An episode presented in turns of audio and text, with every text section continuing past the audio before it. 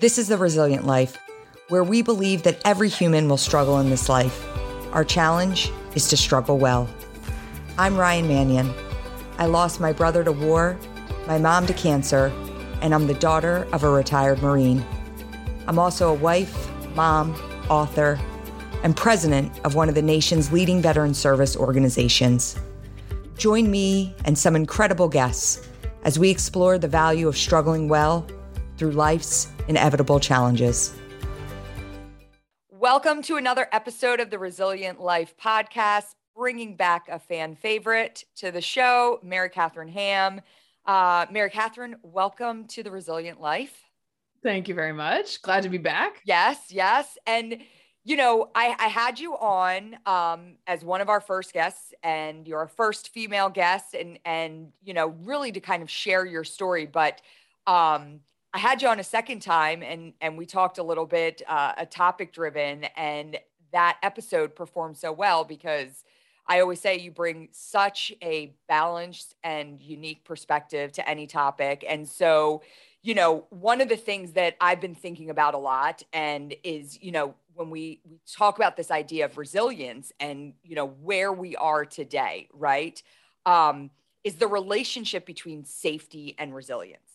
And, right. you know, it, it's natural to want to protect yourself and your family during challenging times. And I think about today where we are, all of the different things that you're thinking about with the safety of your, your family and, um, but this past year has really highlighted the tendency for people to live in a bubble and right. you know it, it, it's this fine line between I, I, mean for me it's like safety and lunacy you know and i think that it, it's a slippery slope and uh, I, I, I love to get your thoughts on you know just this general concept and idea and then let's let's dive in a little deeper to the topic yeah i think so resilience is something that's important as a topic to to both of us. And I think uh, it's sort of become or needs to become an everyday topic because a lot of people have, um, I think, lost the muscles for this if they ever had them uh, during, especially these two years. I think there's been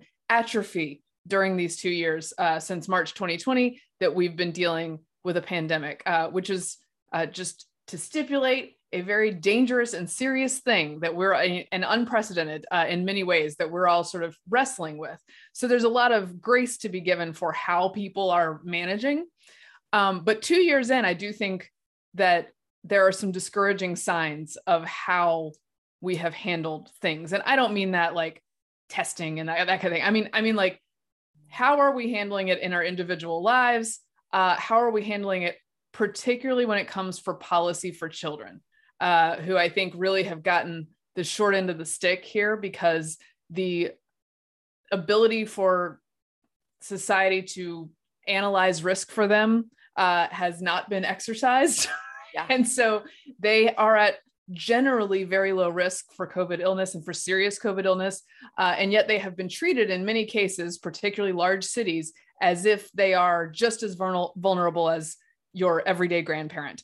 Um, and as such, they've lost a lot of activities and life and school and learning and security and all the things that make their lives great uh, in sacrifice to this one concern. And I think that's overall when it comes to COVID in the past couple of years, uh, what concerns me is that there is a perspective is extremely important in life.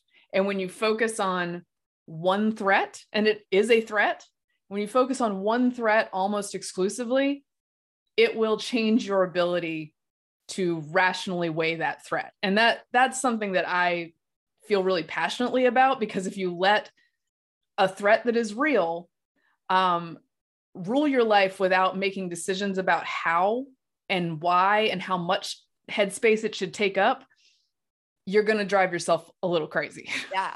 and, and make your life less fun and good. And I, I, I want people to live rewarding lives. Yeah. And I think about, you know, again, as we enter into, you know, year two of this pandemic, you know, I remember in March of 2020, I remember I went on, I, I went on The View in April. And yeah. we did, they wanted to talk to me about the effects that the last six weeks have had on our children, their mental Whew. health, and them being closed in and not able to do the things that they want to do. And I'm like, oh my God, like we're talking about this six week span. And here we are today. Yeah. And, yeah. you know, and I watch these videos of people that had children, you know, in March of 2020, and they're showing like, this is the life that my child has lived for these past two years. And, um, and then I saw this staggering report. Uh, I actually saw it. Somebody, um, Jason McCarthy, who I've had on the show, the founder of GoRuck, uh, posted just today that overweight youth will soon outnumber underweight youth for the first time ever in in our yeah. history. And you know, I think my daughter's my my daughter, my oldest daughter, is in high school, and you know, they came back, and I was convinced that they were going to go virtual um, they're very uh, conservative with their approach to COVID, which is fine. And um, but they came back and said, um, you know, they were just going to double down N95 masks instead of cloth masks. Um, right. Yeah, it was, you know, and, and okay, that's fine. They're wearing masks anyway, whatever. And it said, and we are postponing any winter sports. And that for me was like the wow. I was like, yeah. wow. And so like you look at all of these things and like you touch on it like there are there's this idea of like focusing on one threat so you're focusing yes. on this one thing but you're taking away like the physical activity that our children need to thrive and to grow and and mm-hmm. you're, just pushing that out the window you're taking right. away this idea of like let's get our kids outside let you know let's do things that are going to help them function and grow and thrive as individuals all for one thing that that again for their population seems to right. be not as big as a threat as it does to other uh, individuals in society yeah i think i think ironically what you end up doing like you said is you take away things uh, the beauty of outside is that we've known from the beginning it's safer uh, when it comes to covid transmission no matter which strain it is outside is safer. Um, there's very little chance of you getting it in the great outdoors. Um, and yet initially a bunch of parks were closed the playgrounds were closed right. uh, and that that persisted here for months and months and months. Uh, and the the combination of the societal uh, edicts to say and stay inside and to uh, not engage in these activities because some a lot of facilities were closed uh, ironically leads you to a threat which is a sedentary lifestyle obesity increases uh, drinking increases mental health issues all of these, of course, make you more vulnerable to, or not all of them, but a lot of them, the physical ones, make you more vulnerable to COVID infection that becomes serious. Right. Uh, so we've sort of compounded our problems by not being able to weigh costs and benefits. And it's, I think, as we started out, uh, you know, a lot of people agreed to in principle, okay, two, we're doing the the two weeks to stop the spread. You know, it was 15 days, whatever it was. And it was that was unprecedented that was a very strange turn in American life, right? And to have your kids' school shut down for even a number of weeks was a very big deal. And everybody agreed to that largely in principle. Okay, we'll do this for this short period of time. That seems like we'll tap the brakes here, make sure the hospitals can handle what's coming. We'll learn a little bit as we go. But it didn't feel like we learned a little bit as we went uh, or adjusted accordingly. And I think the reason that this has become people have become, become so angry about it and of course there's politics too but outside of that and these two groups do align with politics but one group agreed if we had just locked down harder at the beginning and everybody had stayed inside and you guys hadn't misbehaved i wouldn't be, have been robbed of the cool things in my life for the last two years. And the other side says you guys making us do this half-ass lockdown for two years has robbed me of my life. And i i want to be able to make decisions about how to go out and what my risk profile is obviously those two groups are going to be mad at each other right and so and so that's where we are now but i i do think there's a happy medium where we could have done something short term made adjustments in lifestyles learned things in, as we went and then attempted to be as little intrusive on liberty and people's ability to make their own decisions as possible but we didn't go that direction in many cases. Um, and I know I know that that has risks as well. That's the whole point, right? Making your decisions is going to have risks. You're going to have to assess where you are, what your health status is. My family was not particularly worried We were already exposed at the beginning because my husband is a frontline first responder worker. And so we hung out with other families who were similarly exposed. We were young, the kids were young, and I had a, I was pretty confident that uh, that our outcomes would be okay. Didn't want to gamble with this disease, was not looking to go get it, uh, and actually didn't for two years. Got it in December of 2021, like everybody else did. Um, and I'm comfortable with that life that we led. And it, it allowed us to keep our kids sort of stable um, and to give them a lot of things to do uh, and resources. It allowed me to stay mentally and physically healthy. It allowed our marriage uh, to survive, probably because we were able to just not sit in this house uh, at the beginning of our marriage uh, 24 7 together. Uh, love you, but like, you know, that's a lot. Uh, and so but there are a lot of people who would look at my family and say, well, you guys are the ones who messed it up. Right. I don't think that's the case because I think zero COVID, as many are coming to realize, was not a realistic or even maybe possible prospect. And so I think that's that's what we have to contend with now. Um, regardless of whether you think someone else ruined it for you, that is not something we're going to accomplish at this point. And so now you have to learn to make your own calls about what you do in the world. Yeah, and I think you know, I look at I look at COVID in right now where we are is this like ultimate exercise in which direction you're going to go when faced with risk, yeah. right? So yeah. like, can can some risk be considered good, right? And when and why is risk considered good? And I've and and you know and risk resilience kind of moving forward and I've I've thought about it a lot because you know when when Travis was killed, I, I talk about it in my book. It was just a few weeks before Travis was killed. I distinctly remember being in my house. Um, Maggie, my oldest, was 10 months old. And right.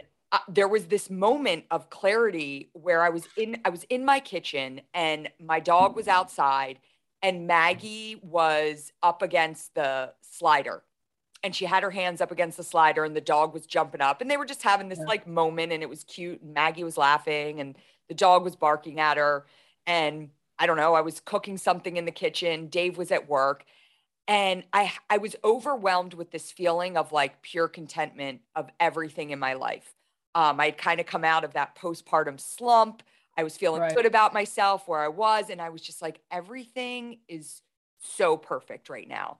Um, and when Travis was killed, I actually reflected back on that moment and it scared the crap out of me because I was yeah. like, oh my God, was that some sort of premonition? Like, because it was this weird moment where I was like, everything is perfect. Right. And um, after Travis was killed, I was like, I, f- I feel like that was some sort of premonition. Like, yeah, right. capture it right now because it's going to go away. And for a while, I kind of like lived in this little bubble of fear where I was like, when's the other shoe going to drop? And yeah. anytime I would get that moment of feeling okay when I was dealing with my grief with Travis, and there would be little times where I was happy and like feeling that feeling of happiness was a weird feeling after his death. And when I would feel happy, I would get scared and I'd be like, yeah. oh my gosh, something's going to happen. So I lived in the, for for I would say probably the first year in this perpetual state of fear, waiting for something to happen. And I think that eh, COVID has like put people into that space where they're yeah. just and and frankly, I've had moments where I'm just like, uh, you know, oh crap, is it coming? Where is it? Like, you right. know, COVID's just like at the door. Like when, yes. like I'm envious of you where you're like, yep, we all had it. I'm like, damn it, you know, it's we did the thing. Yeah, it was you, very trendy yeah. in December. So right, but you um, feel it kind of knocking at your door, and you and you subconsciously or consciously make decisions based on that. And you know, yeah. for for Christmas, um, we typically host uh, in in years past since I've been born. There's always a Manion family Christmas party, and right. I took over hosting seven years ago um, where we have over 100 people at our house on Christmas Day. Last year, of course, we did not do that. But this year, I was kind of in between. I'm like, all right, not having 100 people right. inside. But we were like, all right, are we, maybe we'll have like the people that are close, close around us. We had about 30 people here. And we went back okay. and forth on the decision yeah. of whether or not to do that. And it wasn't based off of fear of getting COVID, but it was more the inconvenience. We were leaving for Florida the next day. And I'm like, well, if one of mm-hmm. us gets it, then we're kind of screwed, or, you know, right. like totally. that. But, you know, I, I, I think that I look back to that time in my life where I was like led by fear, where I was afraid right. to do things based off of one occurrence. And I feel like it's put people into that place a little bit. Yeah, and uh, you know, I've I've been there too. Uh, when my husband was killed in a bike wreck, it was 2015. I was pregnant with my second child. Uh, I had a toddler. Uh, there was a lot to reckon with. Yeah, uh, and I remember very early on um, recognizing, okay, and this is, this is perfectly natural. There's nothing wrong with it in the early stages, especially uh, when my daughter went off with somebody for a, an errand or a shopping trip. I just said, well, keep texting me because I'm just, I'm up here with anxiety and like, I'm, I'm going to, but here was the thing that I also recognize is you need to, you need to let her do normal things. Mm-hmm. Like you can't just hold on to her uh, in that, even in that situation. So I was anxious about that. Uh, but I something about my brain recognized that I needed to be pushing through that feeling. Um, and it's it's not something you can just reason away, right? It's anxiety. Uh, and so this is I worry about people because I don't want to just grab people by the that's not true. I want to grab people by the lapels and yell at them like you can do things, right? But that doesn't actually solve the problem. So I'm I understand feeling that way. Um, and I, I want people to gain and think about tools for pushing through that. Um, you know, I had plenty of uh, instances. I think early early on in my grief stages, uh, I had I basically told myself and I told a bunch of other people that I was determined not to live afraid, and uh, that I would let my children do things, and that I would let them do sled rides like this week when it snows that i would let them ride bikes uh, and that sometimes that would be scary and i needed to deal with that and i asked other people to hold me accountable for that because i thought that part of their lives was really important and for for me to take it from them because of this fear that i have was not fair to them so i needed to figure out how to reckon with that and decide what was a what was a risk worth taking so i actually i mean i spoke to my therapist uh, in the early days, or maybe it was, it was shortly within the year after. And I, I was invited to do a, do a speech somewhere. And I was having trouble booking the ticket because I was afraid of the flight. And I had never been afraid of a flight before. Uh, but suddenly I'm the only parent for these children. And so I asked my therapist about it. And she said, she said, okay, well, here's, I love, she's very practical. here's, here's some thoughts. Um, do you know how to pack your bag? Yes. Do you know how to order an Uber to go to the airport? Yes. Do you know how to, you know, tiny steps. And she said, you know, as as cliche as it is, those baby steps will build into the trip that you are scared of. And by the time you're there, you will realize that this was a fear, but it was not one that was based on a ton, right? And if you give into that fear, what will happen?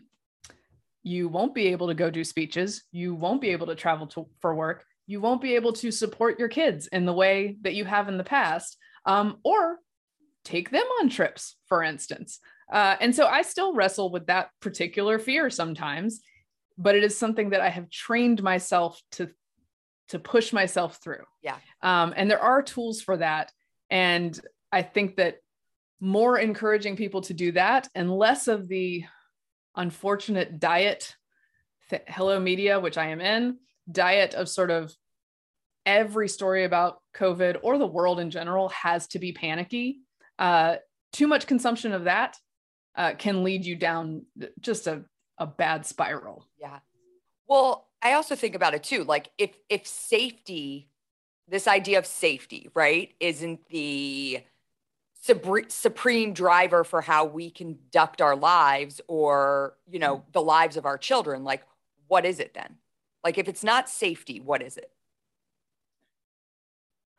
well you know some of it is always going to be safety because we have like our lizard brains this is the thing like our lizard brains are programmed to see threats and to negotiate accordingly right and so that's a natural tendency for everybody and we we kind of have to learn to work through uh, what's real and what's not.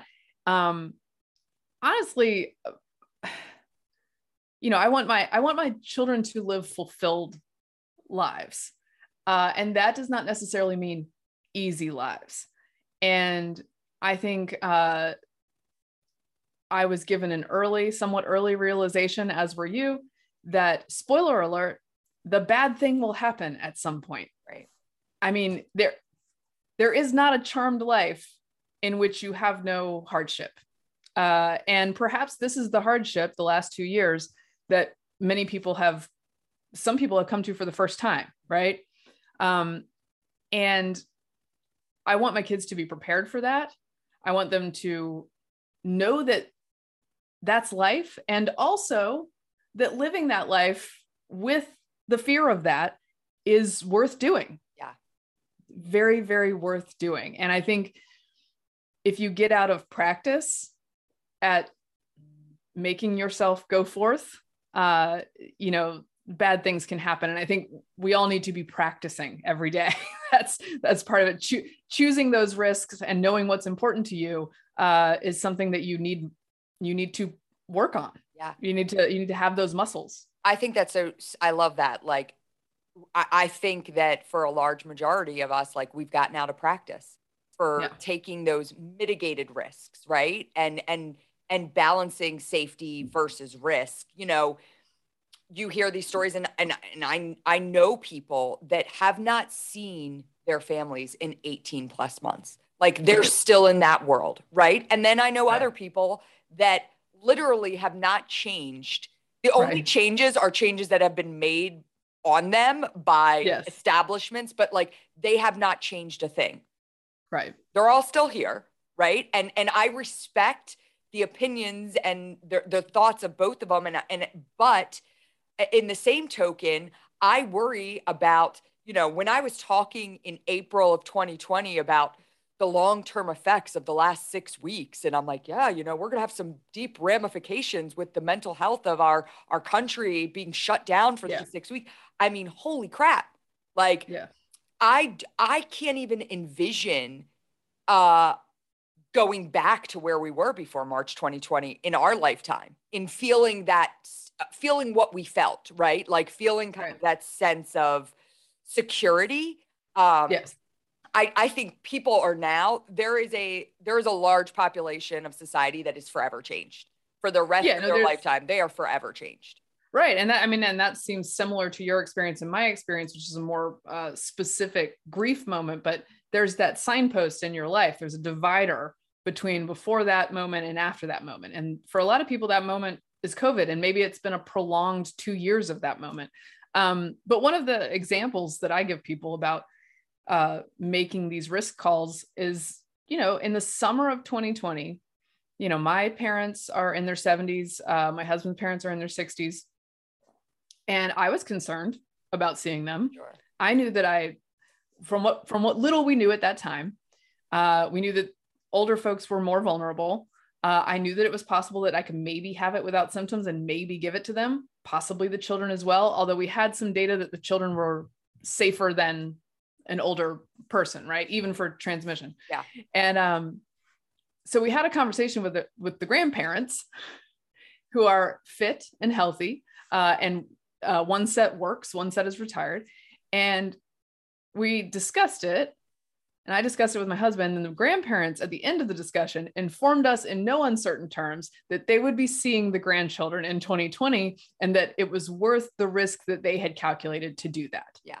And in our family, that meant respecting their adult decision and taking some precautions where we could, uh, often in, on some occasions, hanging out outdoors um, or doing smaller gatherings, those kind of things but that those are the kind of calls that unfortunately everybody's going to have to make uh, in the future with this added and we hope milder risk in the form of omicron and other and other variants uh, and with vaccines and all these things that this milder risk is part of how we are going to have to calculate life. And that's just one example of how we did it over the last two years. Yeah.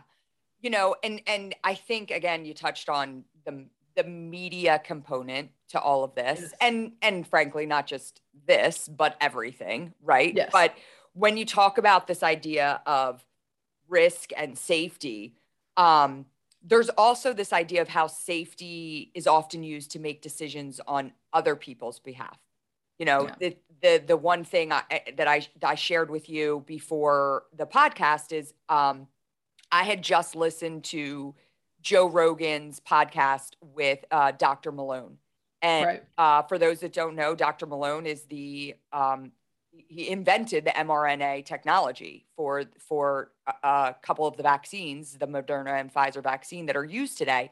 And it was a fascinating conversation with again a renowned, previously respected by everyone, An expert doctor. in the field, and, certainly. Yes, I mean he he and um and he's now been censored. Um, they took down the episode off of YouTube and Twitter um, because it was deemed dangerous to for people to hear. And I think that that is terribly dangerous for us to make these decisions based off of and I and I actually think that furthers the divide. Like let yes, people get all of the information and make their own decisions. But when you try to censor and hide, it, it makes you even more skeptical of what mainstream media is pushing, right? Like, yes. let me be my own consumer and don't tell yeah. me what I can and can't listen to. Because if you tell me I can't listen to that, I'm going to want to listen to it more. And I think, yes. I mean, that's and how everybody is, right? Well, and I think that's that's what clearly what's happened with that interview, uh, which is like you know just gone crazy. Yeah. Online, look, he's an he's indisputably an expert in the field, right? I'm a free speech fanatic, so like even if he even if it is a total quack, shouldn't be banned, yeah. shouldn't be censored. Um, and partly, yes, I think it is ironically, much like sheltering your kids, becomes part of the problem. That when people feel that you're keeping something from them, you actually fuel the very things that you're not trying to fuel. I think um, th- this makes me mad with the vaccines, which I'm so glad we have, and which do clearly, you know, lessen symptoms for people and particularly high risk people, keep them safer. And yet the people who allege to be most pro vaccine end up talking about them as if they are not a tool that helped us, as if we have made no progress, as if you must live as if it's March 2020. And that's one of the things about risk assessment is you you you have to be able to weigh fairly what the arrows are in your quiver.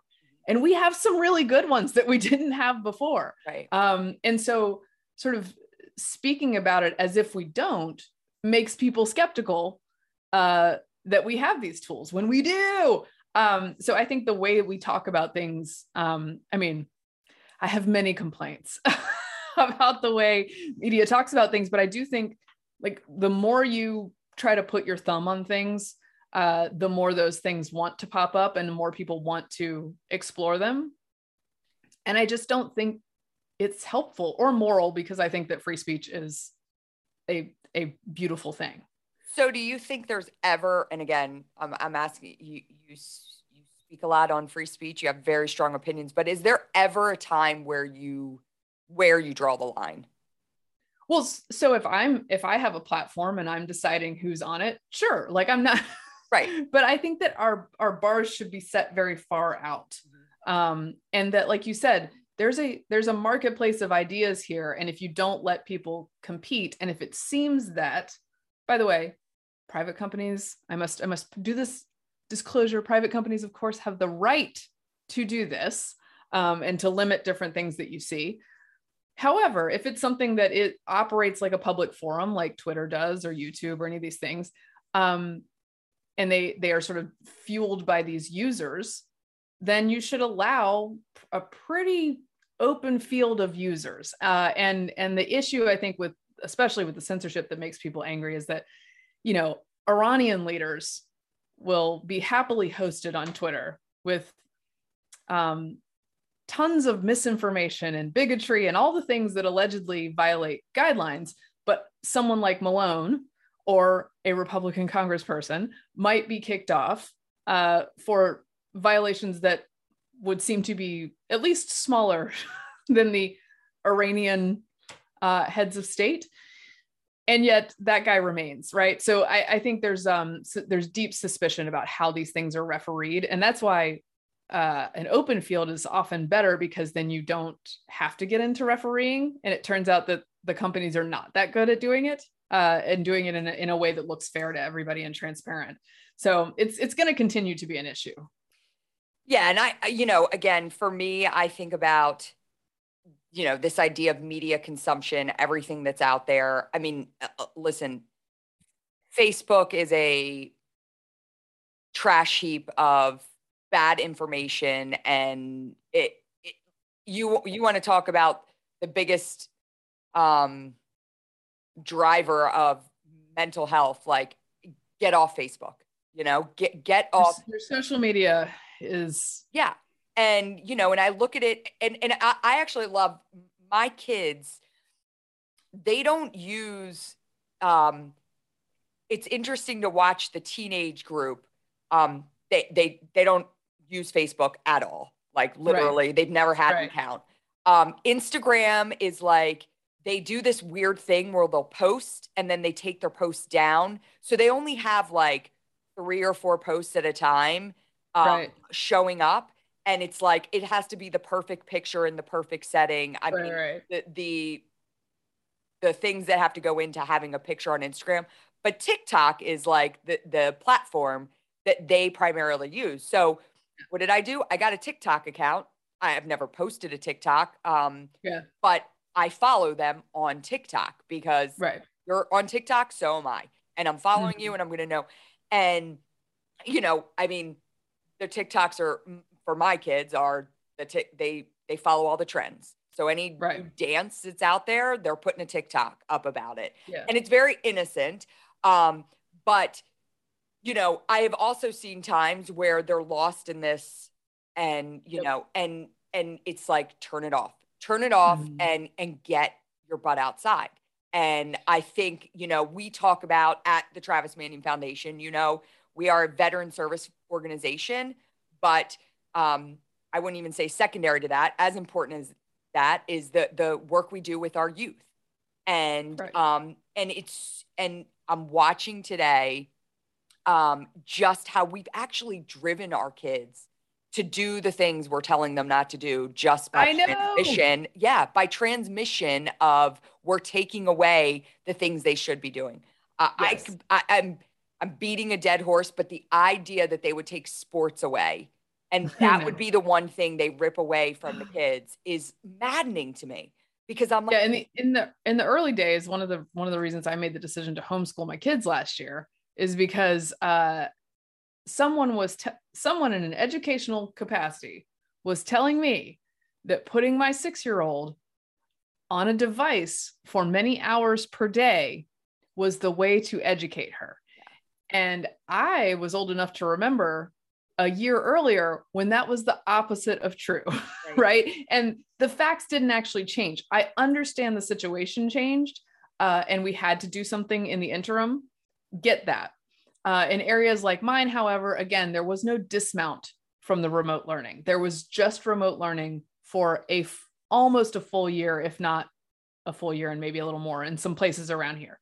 Um, that is unconscionable to me. That you know, the nobody nobody made the decision nobody was a leader frankly to say on these school boards like the priority should be to get these kids back in school so instead they stayed on screens.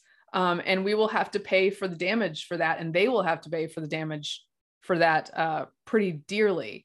Um, and i think one of the things that leads to leaders not emerging or to um, you know elected folks not wanting to make these decisions is that they are risk averse and they're risk averse partly because the coverage is so frantic that it and it it does not reward having a calm and sort of data driven approach it, it, really often doesn't like I, I was thinking the other day if i if i wrote about my covid experience as it was which was relatively minor everyone came through fine with mild symptoms Uh, I did not quarantine the newborn in another part of the house, right, to to keep her safe because I have to take care of her. Um, but I know that she's low risk, extremely. Uh, that she likely has antibodies because I got vaccinated while I was pregnant, uh, and that that we were going to move through this thing, right? If I wrote that column, probably not a lot of clicks. I mean, pro- like not not a huge audience right. for it.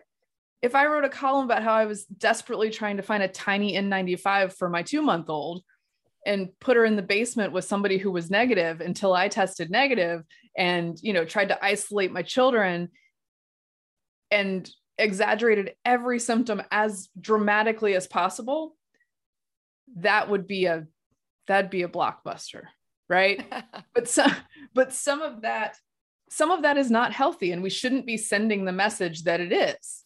You know isolating your very young children uh, in your own home uh, in the ways that some people have written about doing is is not something that we should clap for is something we should talk about how to mitigate right?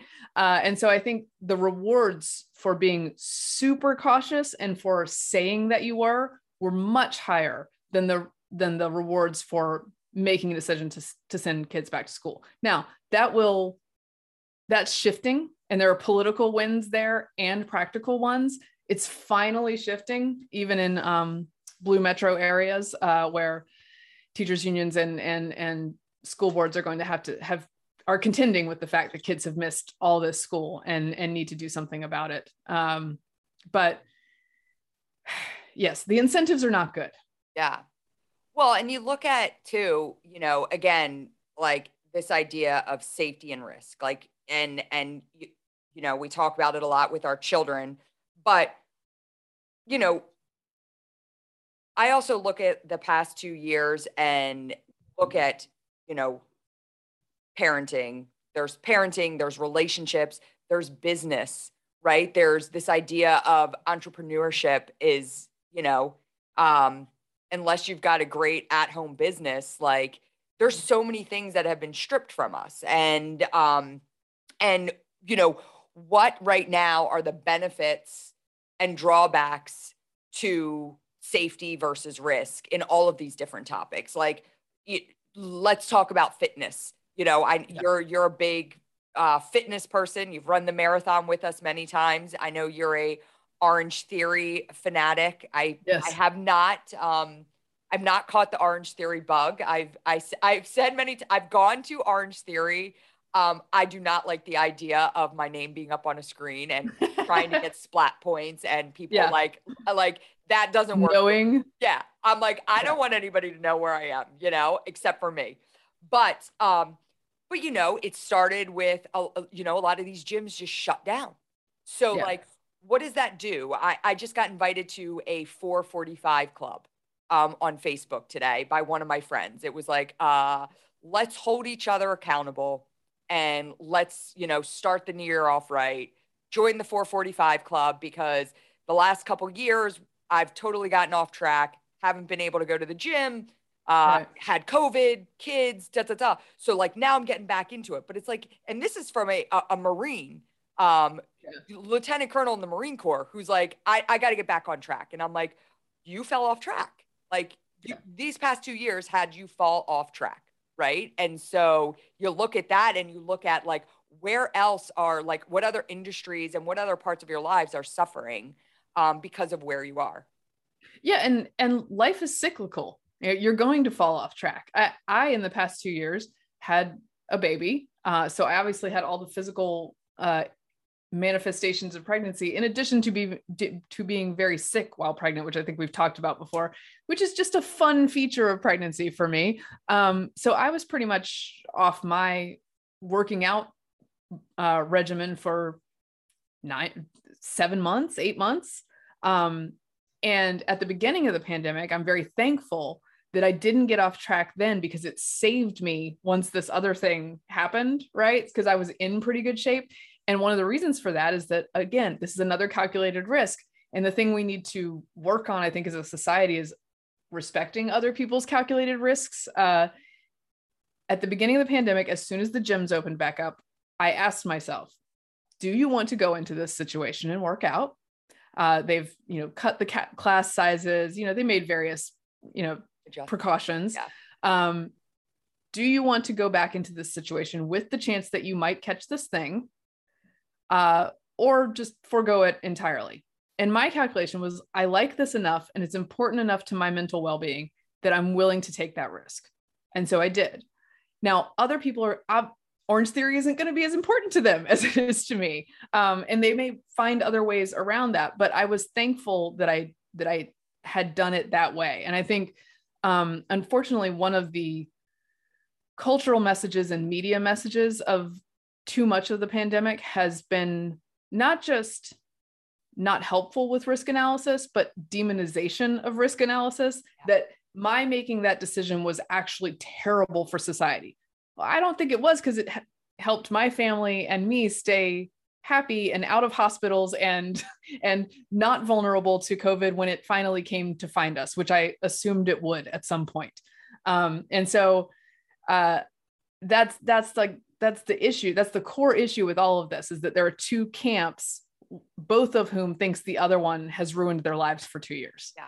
And we got to move to the point that those two camps can go okay this thing is here uh, and how do we make decisions about how to move forward given that it's here? Yeah.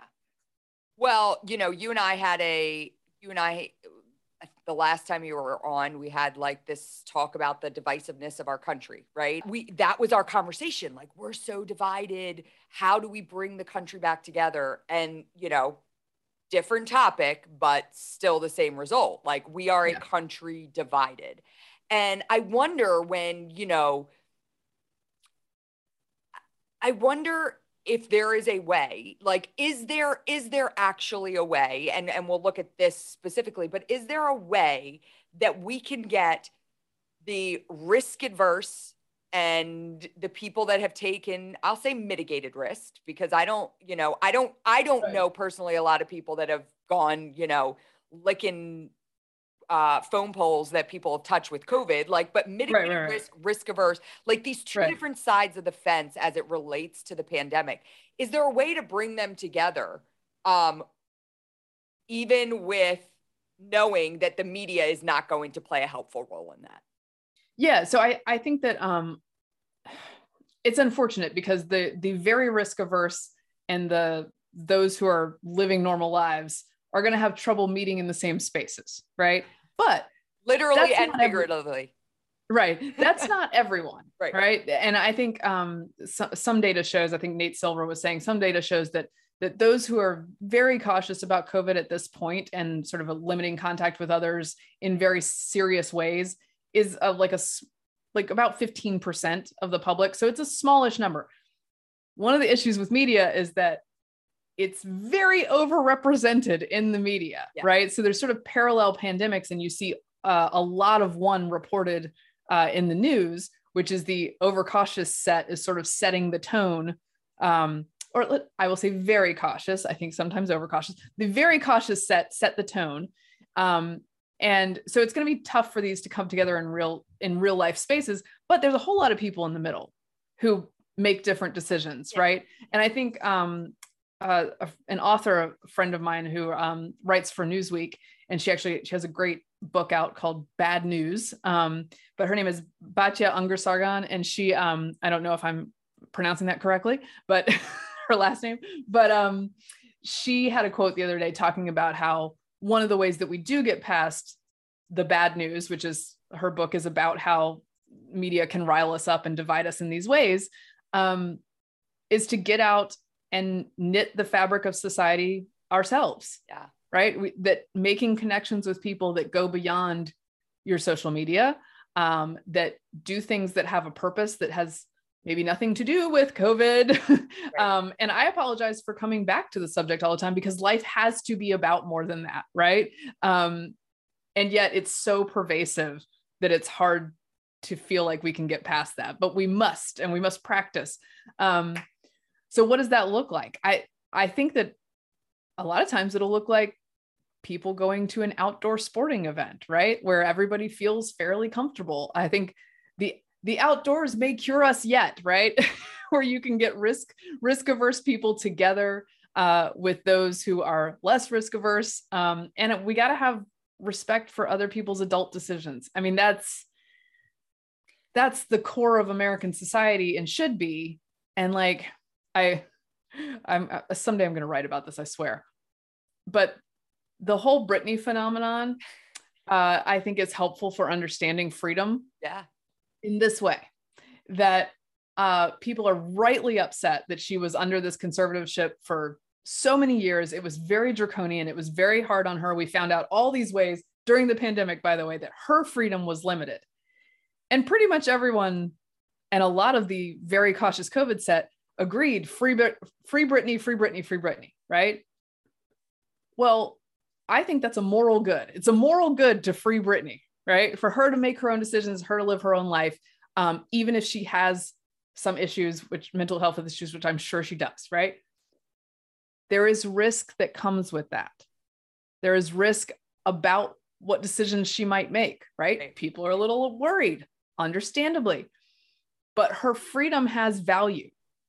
And people understood that about Britney. And we need to understand that about everyone that their their freedom has value and their ability to make adult decisions about where they want to put their time and how they want to expose their families um, to any whatever risk it is, uh, that's an important part of life. Yeah. And we can, and by the way, it's just exhausting to go around policing all of it. it's exhausting. I actually, I was laughing because um, I was watching, I think it was ABC News. You know, they were doing like the recap of 2021 and all the big stories and everything. And I mean, they had some wild stuff there that I was like, really? That made it? And then afterwards, I'm like, they didn't even talk about the fact that Britney was freed. I mean, that was a pretty big 2021 important, news Important story. Yeah, not because it's Britney's, but this idea of a, a girl held under a conservatorship for that long. I yes. it was wild. It was wild. Like you look at that, like that happened with somebody so high profile. And yes. yeah, I mean, I follow her on Instagram. I'm a little bit worried about what may happen now that she's free of this conservatorship, but guess what? That that's her choice, right? Yes. Like that's her choice to make. Um, and yeah, you know, you, you, you I think you hit the nail on the head. You said like, well, there's this group of people in the middle, right? And and I I love um, Michael Smerconish is um, he's does a show on CNN in the mornings, and right. he's from Doylestown, so I've known him for many many years. And he always like he has a radio show, he's got his his television show, and he always plays the song stuck in the middle with you because yeah. you know that's um how he positions himself um and and i always think back to this idea that like it is. The majority of people are in the middle but we, we are drowned out by yes. two different two different sides. And you know i i I know I talk about it a, a, lot, but like we have talked at the Travis Manion Foundation, we always say like we when when when COVID first hit, uh, you know, I was like, this is this is an issue that is extremely important to this organization because this organization is going to play a critical role in how we move forward, in how yeah. we bring people together, how we bring people from different walks of life, different viewpoints on COVID to come together right. and and be a part of something bigger than themselves and and kind of get out of the the mass hysteria that's happening around them and just be in service to others do other things yeah. you know and um i i find it i find it fascinating that we as a country can't all galvanize behind that concept that nobody in leadership positions is talking about that um yeah. it, it and, and it's so simple it's so simple yet it's just largely ignored. And you talk about your story of your your COVID story in actuality, if you wrote it, it right. wouldn't get a lot of it wouldn't get a lot of hits, right? Well, this story in the same regard, like the story right. of people just doing good shit. It's not like right, like th- yeah, no. that's, that's not a great story. It's not gonna like you know, but but this idea that we don't focus on the right things and yeah. it has made us, I believe, a more risk adverse society. It just yeah. has. No, I, I think you're right. And I think the the the tricky cruelty of COVID as a disease is that as a virus is that it it did take away so many resources for being healthy and happy, yeah. right? Your family, your friends, your school, your large entertainment gatherings. You know, these are these are things that we quickly learned uh, Zoom was not adequate for replacing, right? And um, with apologies to Zoom, but it just was not real life. And real life is very, very important. Um, and shielding yourself from it uh, to uh, too much is is not going to go well for you. And so, in in general, um, and like I said, like there there there are plenty of people who are very high risk uh, and who need to be protected, right? And always were from the very beginning. And uh, I think finally we will need to shift toward a focus on those folks and trying our best to build a society where people can work together. But I mean, it's again, we're out of practice doing that because people haven't, in some places, haven't gathered in spaces together in a long time, right? Yeah. It's been shortly in the summer um, in sort of blue areas of the country that are more cautious. People started getting together a little bit, but then we got out of practice again. So uh, these things don't come easily to begin with, and now we're now we're sort of behind the ball. yeah, well, and you look at it like, look at how quickly things that were pre March 2020 considered healthy and good for you became right. bad, became right. bad. Like you were you were you got together with friends, you were super spreading. You know, you like there just all these. You went to a gym, you're crazy for going into a gym, even with right. the mat. Like all of these things that outdoor. I the one thing I um I loved, and and you're probably gonna know because you're much more of a college football fan than me. I think it was a Florida State game, um, mm-hmm. just recently, and they had the video. of they were playing Tom Petty, and everyone was singing "I Won't Back Down." Um, oh. And it was just the song that came on, you know, during a, I don't know, a halftime or a, a break. And the whole stadium erupted in singing Won't Back Down. And, you know, it was, I was watching it and I'm like, this is it was going viral on all over the internet and yeah. I'm like this is so cool just to watch everybody singing and and just to see people out there i mean you're in florida it's sunny it's you know outdoor and I saw it a few times in like, how cool is this type thing? Actually, my dad yeah. showed it to me. He's like, isn't this great? You know, I'm like, yeah, that's awesome. And he was like, maybe one of the kids should go to Florida State. It seems like a lot of fun, you know? I'm like, okay. but then the next day, I saw it front and center as super spreader event in yes, Florida. The anger. Like, yeah. And I was like, wow, how about just take this moment of unity with mm-hmm. thousands of people just you know like and and and turning it so quickly like again something that right. w- was always considered good something that was healthy for for an individual all of a sudden has just become bad. It, well and again it's it's different than if you had done that gathering in may of 2020 of course. right? Yeah. Like we know more things we have more tools outdoor events uh, despite the media's coverage thereof uh, are not that like following the actual like really intense scientists who have looked they have looked for the outdoor super spreaders. And they like they're just they're not there.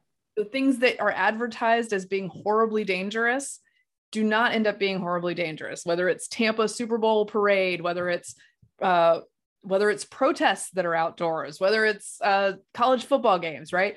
And then it just seems like people get angry about the gatherings that they don't like. Well, that's the other team's gatherings. Okay, well, we've all got to get used to having gatherings again and sort of forgiving everyone for having their gatherings uh, because uh, it's going to happen. And um, and yeah, I think I think the ability to recognize a communal experience as something that's beautiful and fun is something again we have lost practice at yeah uh and it happens all the time and also just like again just analyzing the risk there a bunch of people outdoors in florida at a at a football game not likely to be that dangerous especially since most of them are probably young and healthy, right? Yeah. And and as my third layer of of of of reasoning about this, it's not May 2020. We have vaccines, we have more information, we have experience, right? So uh, acting as if we don't have some of those measures doesn't uh, build confidence in those measures, which I think are genuinely really really helpful and are should be leading into us leading our lives again. Yeah. Well, this was not supposed to be a uh or not intended to be a hour long discussion on COVID, but I think I know, but it's like so wrapped up in this.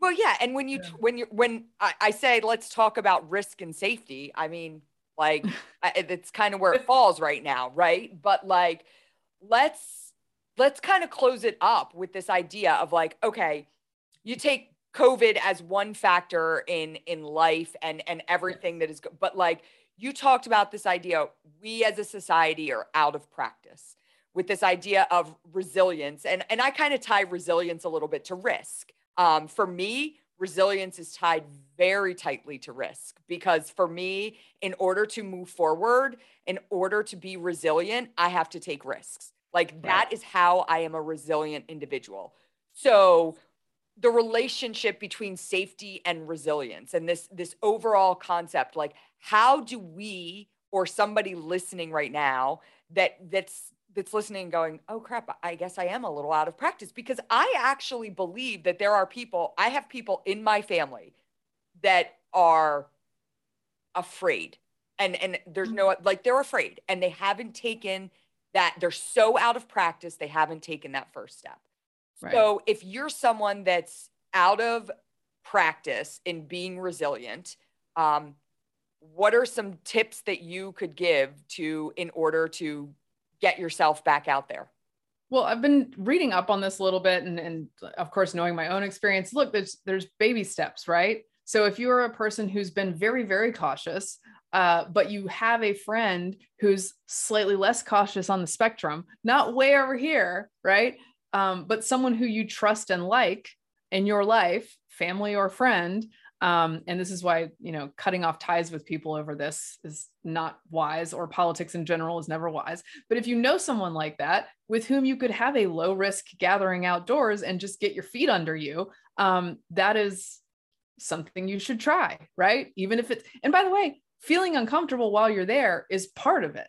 Yeah. That's the, even if the risk is not uh, super high, your anxiety is real. Yeah. And you're going to have to work through that while you're there, I would say. And then, um, you know, actually reading the data on how dangerous things are for various populations is important. I think keeping front of mind uh, that, especially as a parent, uh, that sometimes putting your anxieties on your kids is a disservice instead of actually protecting them. Like we know, we know we want to protect them, and I want to protect them from everything in theory. But if I do that, I'm projecting a lot of my own stuff on them and I'm giving them things that they shouldn't have to carry. And so I've I've always tried to be really careful about that. So that's maybe a different way of framing the way you're thinking about risk for your family is to think, okay, well, what do I think I'm protecting them from? And is it actually shielding from them from things that are really important to them? Um, and is it my fear or is it their fear?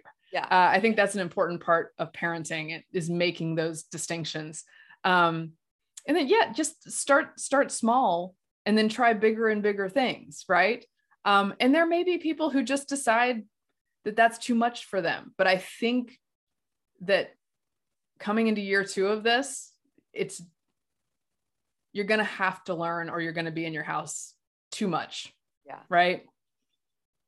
And i don't i don't really super don't want people to be.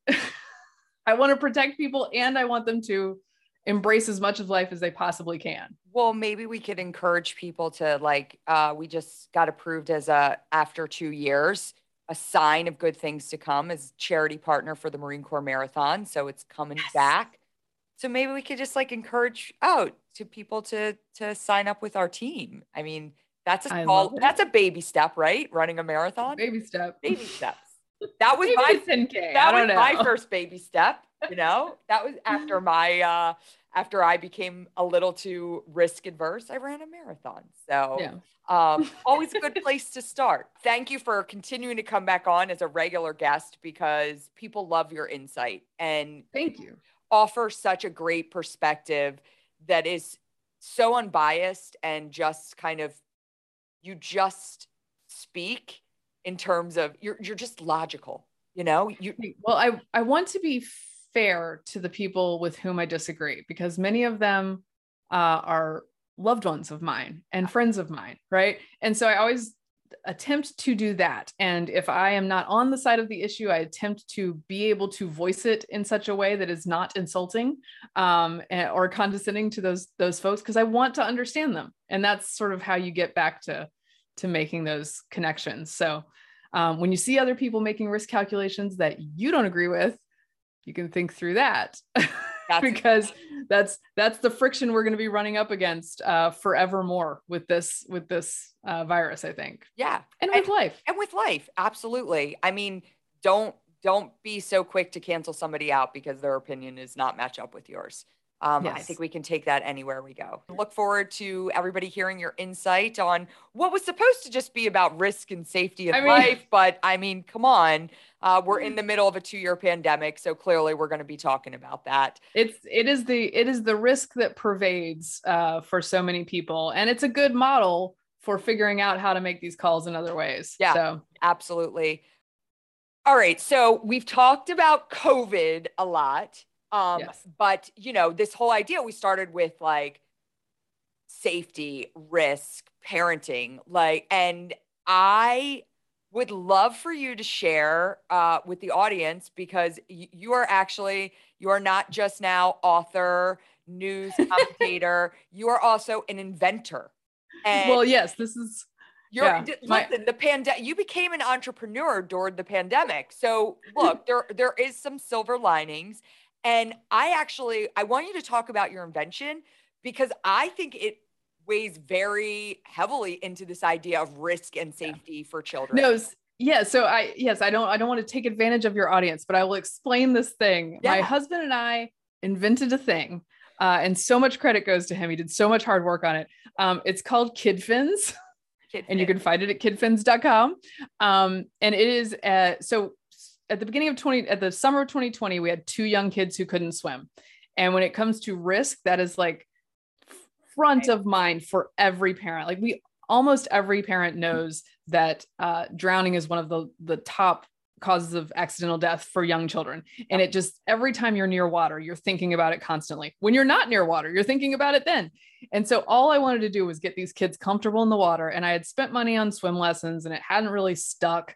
Um, and every summer I felt like we were like, oh, let's try it again. So we're we're at the lake trying to get them up to speed.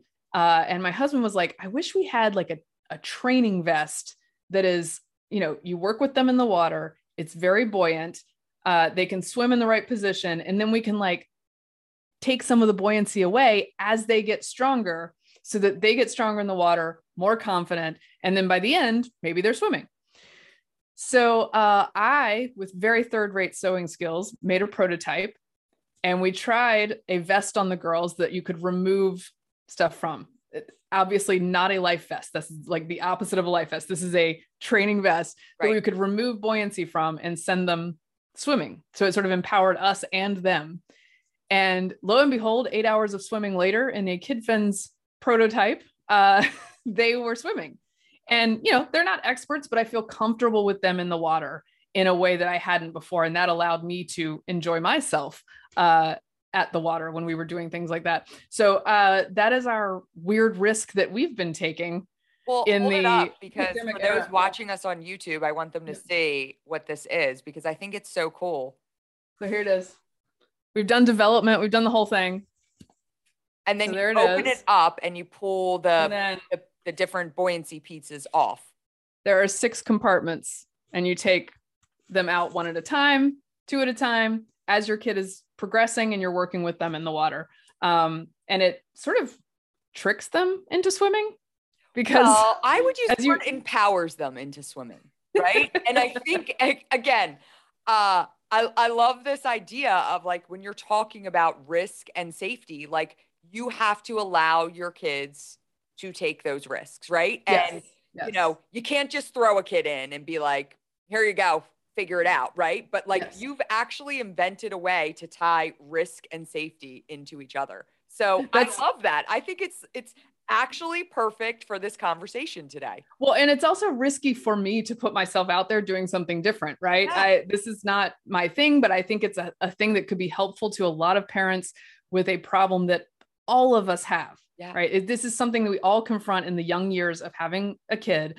Um, and I think it can be really helpful for it. So we have a Kickstarter, it's kidfins.com. It will redirect you to the Kickstarter um, where you can buy one for $39.95 Well, and it's I- real it's it's a real thing it's all developed you can see it like it's not like a we might make this I love it. I think that's awesome. And I think it's a perfect way to end our discussion today on an awesome high note of yeah maybe maybe the maybe that is the theme is to try some new things and put yourself out there in ways that are uncomfortable which is what i'm doing right now yeah, and we're we're running with it I love it. Run with it, take some risks.